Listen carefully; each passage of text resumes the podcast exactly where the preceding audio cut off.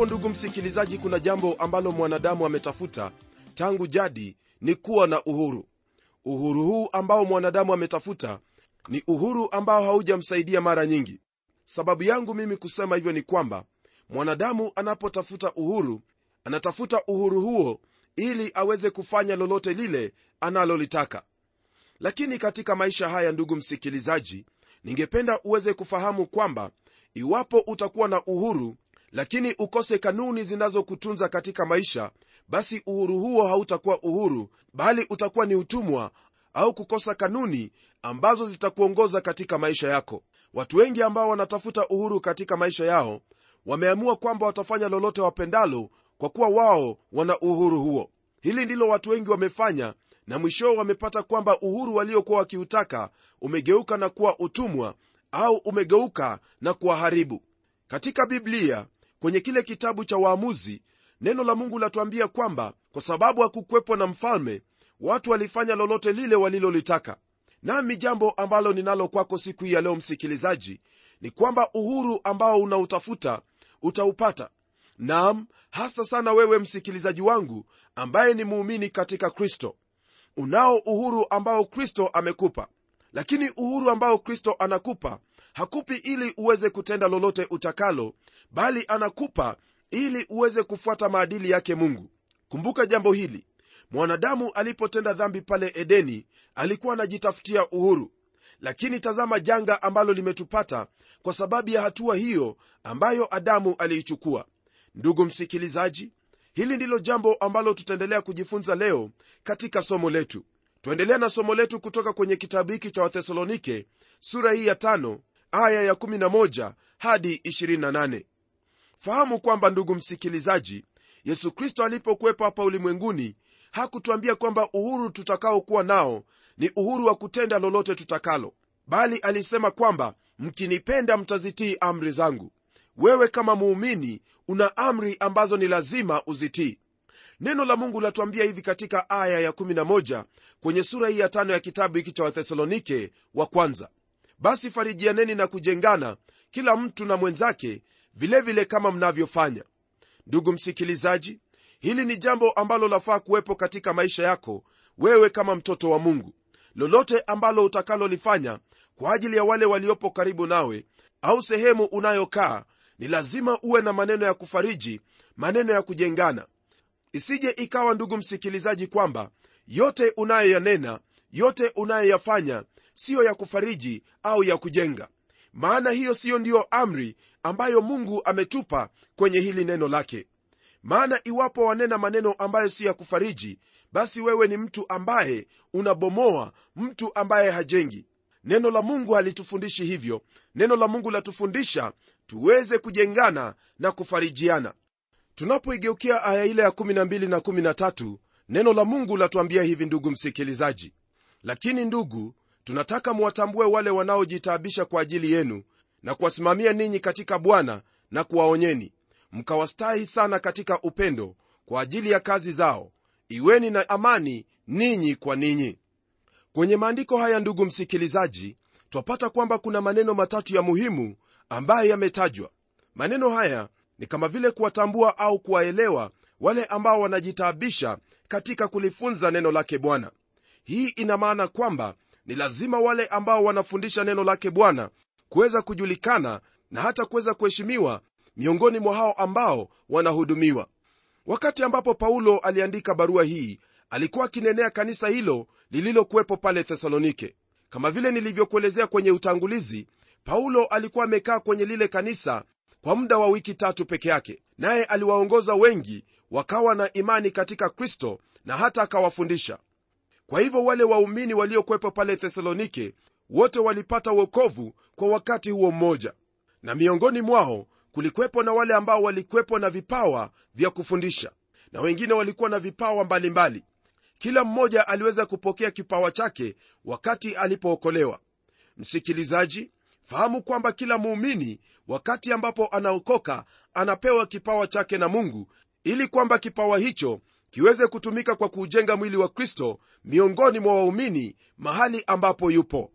Kwa kuwa wengi wa wathesalonike waliokoka mara moja kulikuwepo na huo uwezekano kwamba wengine walijihisi kuwa fulani hawezi kunifundisha na fulani hawezi kunifundisha.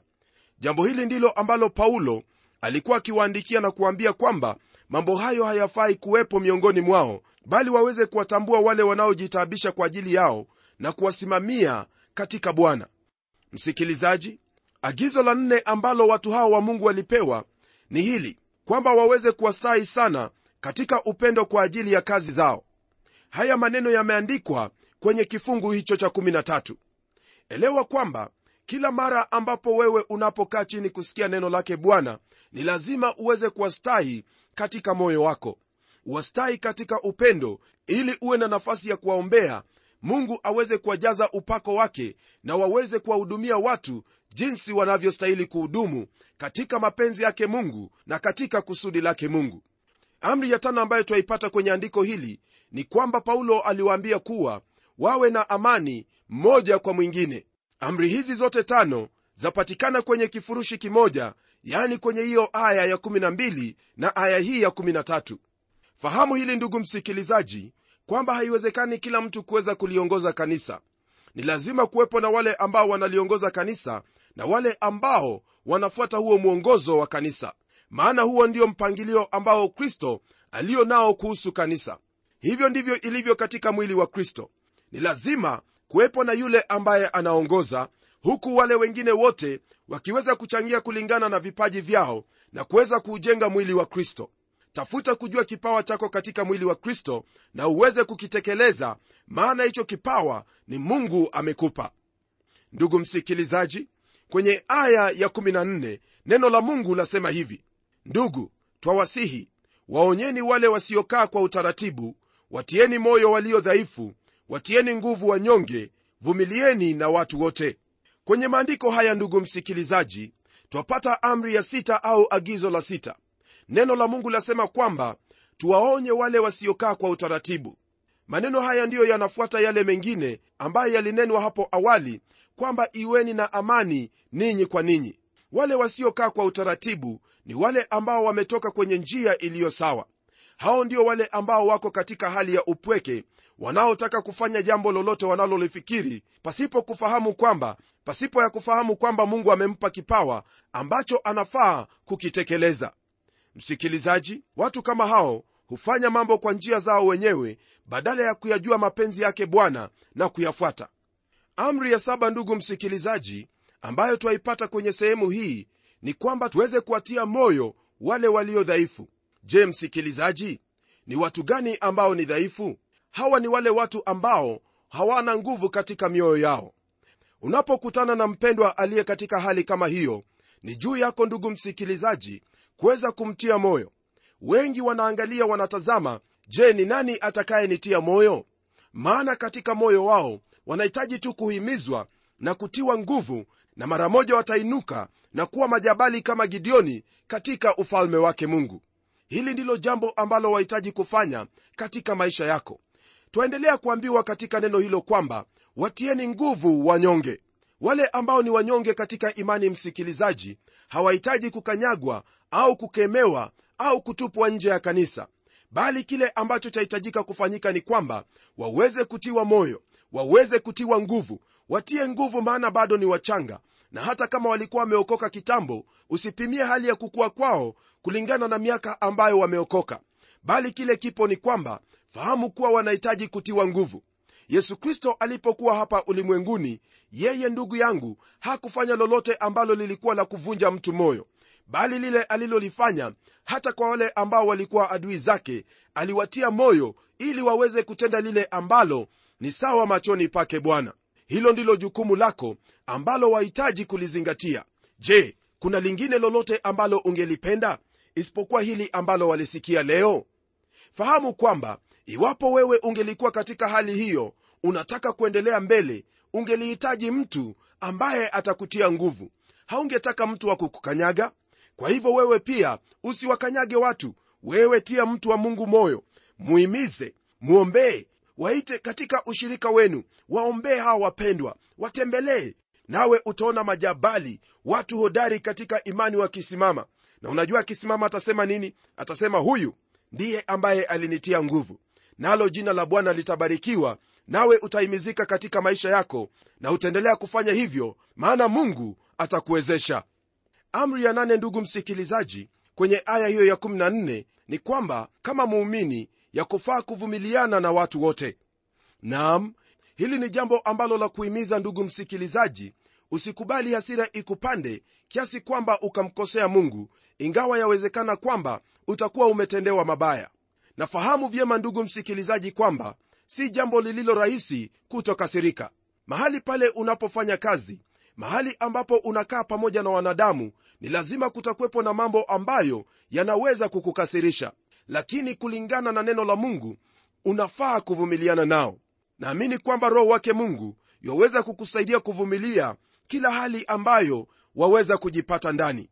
Yesu kristo alivumilia yote nami naamini kwamba kwa kuwa anafahamu jinsi ilivyokudharauliwa na kudhulumiwa atakupa uwezo na nguvu ya kuweza kuvumilia hayo yote ambayo yaweza kukupata.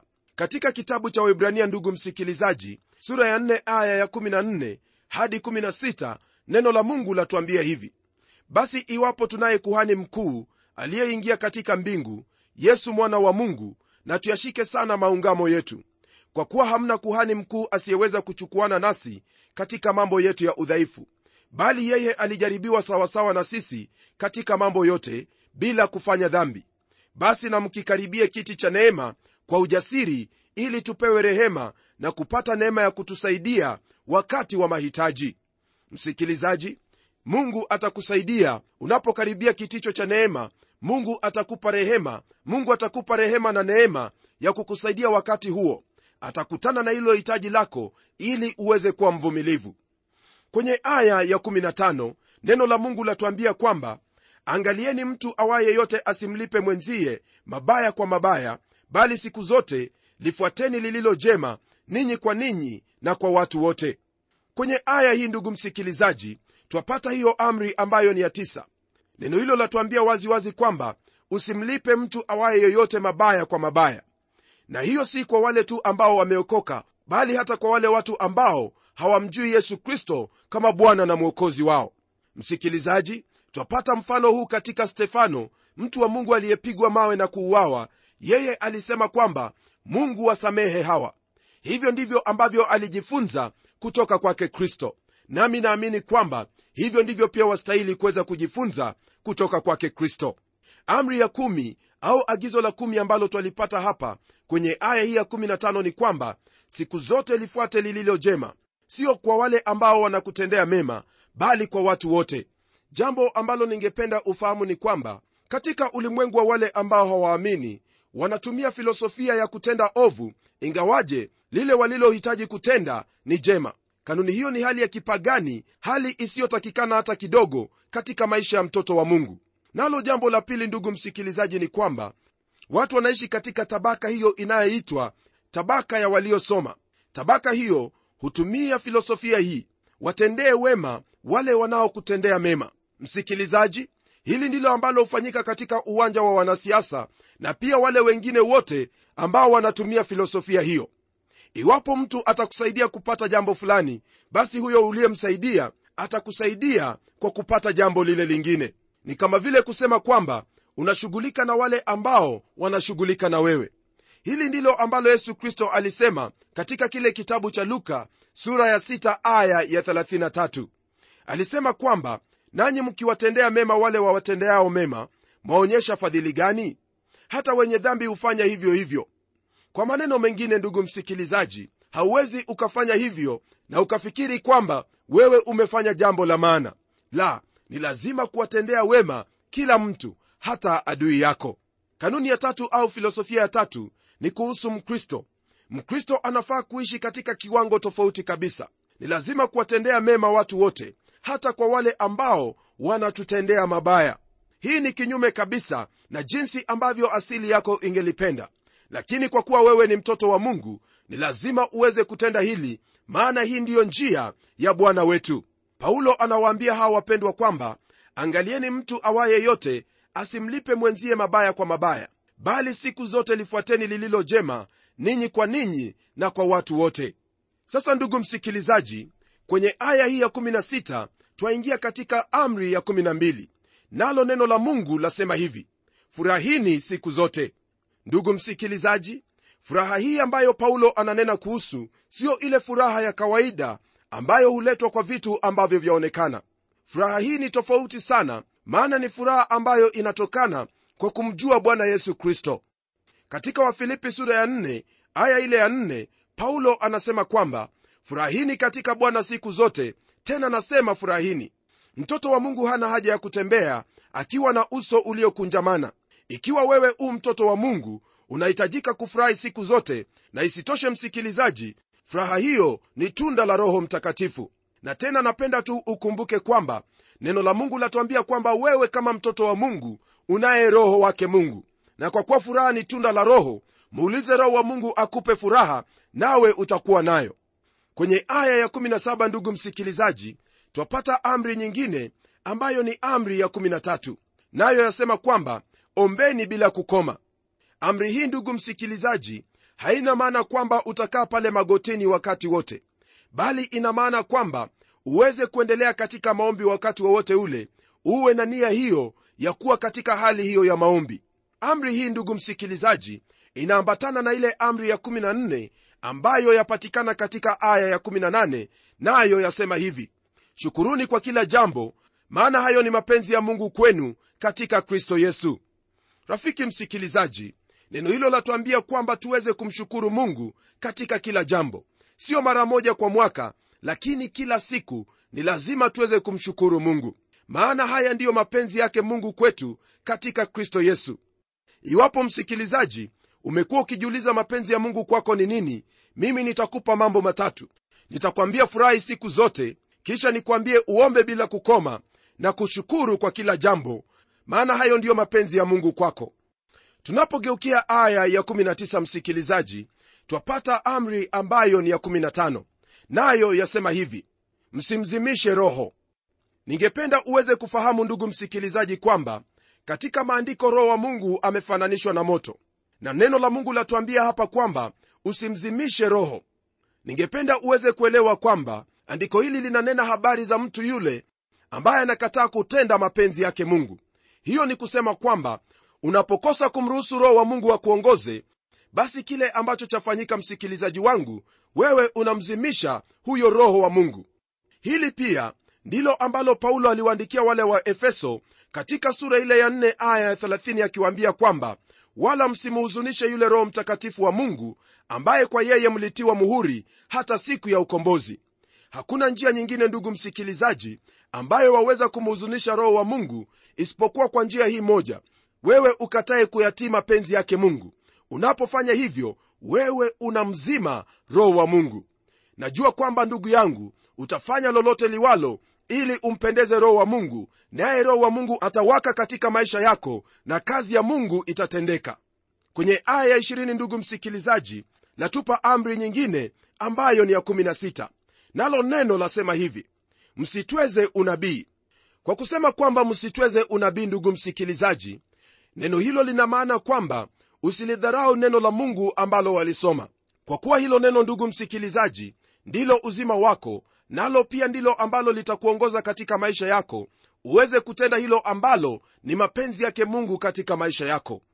Kwenye aya ya 21 rafiki yangu neno la mungu lasema hivi jaribuni mambo yote lishikeni lililo jema. Ndugu msikilizaji hii ndiyo amri ya 17 ambayo wafaa kuifuata usiangukie kila jambo ambalo latoka mdomoni mwa mtu yoyote bali wahitaji kujaribu mambo yote. Nawe unapojaribu mambo yote uweze kushika lile ambalo ni jema. Amri hiyo ndugu msikilizaji ni amri ambayo ya kuruhusu wewe uweze kuchunguza mafundisho yote unayoyapokea kutoka kwa mtu yoyote nawe ukipata lile ambalo ni jema lile ambalo laambatana na neno la mungu uweze kulitenda hilo. Kwenye aya ya 22 ndugu msikilizaji neno la mungu latupa amri ambayo ni ya 19 neno la mungu lasema hivi jitengeni na ubaya wa kila namna. Msikilizaji wangu amri hii ya 19 ni jibu kwa maswali yoyote ambayo yanahusu mambo yote uliyokuwa ukiyatenda hapo awali. Iwapo katika mawazo yako afikiri kwamba jambo ni nzuri au siyo nzuri basi hilo jambo siyo nzuri kwako hata kidogo. Maana hili neno latuambia waziwazi kwamba jitenge na mabaya kwenye aya ya 23 msikilizaji neno la mungu latupa jinsi mwanadamu alivyo katika utatu. Neno hili lasema hivi mungu wa amani mwenyewe awatakase kabisa nanyi nafsi zenu na roho zenu na miili yenu muhifadhiwe muwe kamili bila lawama wakati wa kuja kwake bwana wetu yesu kristo. Andiko hilo ndugu msikilizaji lanena jinsi ambavyo mtu alivyo. Mtu anaye nafsi anaye roho na pia anayo mwili. Nalo hilo neno latuambia kwamba ni lazima tuweze kuhifadhiwa bila lawama. Naam jambo ambalo lipo hapa rafiki yangu ni kwamba yahitajika uweze kuhifadhiwa bila lawama sio kwamba utakuwa mkamilifu bali ni kufikia hali hiyo ya kukomaa katika mwenendo wako na bwana yesu kristo. Siyo vyema kuendelea kuwa kama mtoto katika kristo ni lazima hali hiyo ya kuwa iwepo ili kwamba tuendelee kuyafahamu na kuyajua yale mapenzi ya mungu kwa ajili yetu. Neno la mungu laendelea kutwambia yafuatayo katika aya ya 24 yeye ni mwaminifu ambaye awaita naye atafanya.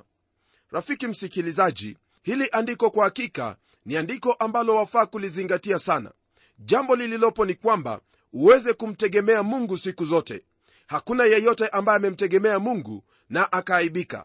Hilo ndilo ambalo neno hilo latuhimiza tunapoendelea ndugu msikilizaji hasa kwenye aya ya 25 neno la mungu latupa amri au agizo la 20 neno la mungu lasema kwamba ndugu tuombeeni. Rafiki msikilizaji neno hilo la kuhimiza wewe pia uweze kuwaombea wale ambao wanalihubiri neno lake bwana. Hauwezi kumwombea paulo siku hii ya leo maana paulo tayari amekwenda kuwa na mungu. Lakini waweza kuniombea mimi ombea mchungaji wako ombea wale ambao ni wamishonari ombea kila mmoja ambaye unajua yu kazini mwake bwana. Nami bila shaka najua kwamba wao watafurahia pia. Kwenye aya ya 26 neno la mungu latupa amri ya 21 ambayo ni hii wasalimuni ndugu wote kwa busu takatifu. Salamu zako ndugu msikilizaji ni lazima ziwe jinsi ambavyo neno hili la mungu limesema. Katika desturi zetu za sasa wakati ambapo namsalimu mtu ama kumkumbatia mtu nadhani kwamba hiyo yatosha. Neno la mungu latuambia hivi katika aya ya 27 na waapisha kwa bwana ndugu wote wasomewe waraka huu. Aya hii ndugu msikilizaji yatupa amri hiyo ya 22 ambayo mimi nimeitii kabisa maana nimekufundisha kutoka kwayo. Nami naamini kwamba wewe pia utatii amri hii maana ni amri ambayo itakujenga katika imani yako na pia kuwajenga wale ambao utashiriki pamoja nao. Kwenye aya ya kumalizia sura hii ya tano aya hii ya 28 ndugu msikilizaji neno la mungu lasema hivi neema ya bwana wetu yesu kristo na iwe pamoja nanyi. Nami pia nikimalizia somo hili letu la leo pamoja na kumalizia kitabu hiki cha wathesalonike wa kwanza ombi langu ni kwamba neema yake bwana yesu kristo itakuwa pamoja nawe mpendwa. Mungu akubariki. Hebu tuombe pamoja baba mungu katika jina la mwanao yesu kristo na kushukuru kwa ajili ya haya ambayo umetufunza. Mengine kwa hakika ni magumu lakini najua kwamba kwa uwezo wa roho mtakatifu yote yawezekana iwapo tu tutajitolea kwake. Na kushukuru kwa ajili ya ndugu yangu msikilizaji maana najua kwamba mungu wangu utamsaidia aweze kukutii kwa kumwezesha kwa nguvu za roho mtakatifu. Naomba haya katika jina la yesu kristo ambaye ni bwana na mwokozi wetu. Amen kwa hayo ndugu msikilizaji naamini kwamba mungu amekubariki mungu amekuinua na najua kwamba utaendelea kuyazingatia. Tukutane kwenye kitabu kile cha wathesalonike wa pili kwenye kipindi kijacho. Mimi ni mchungaji wako jofre wanjala munialo na neno litaendelea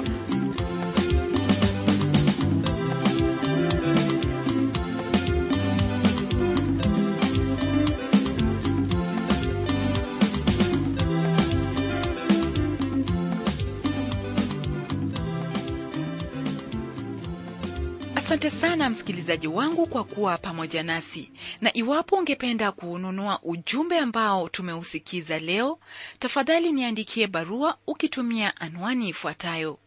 Kwa mtayarishi kipindi cha neno transworld radio.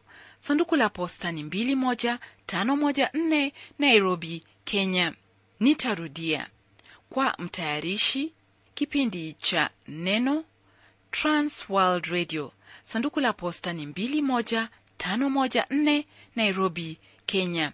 Au pia waweza kutumia anwani yangu ya email ambayo ni pomodo at twr co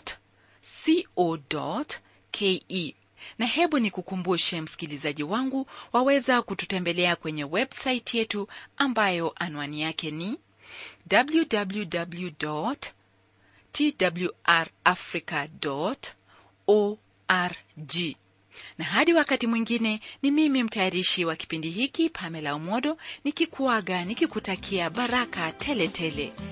neno litaendelea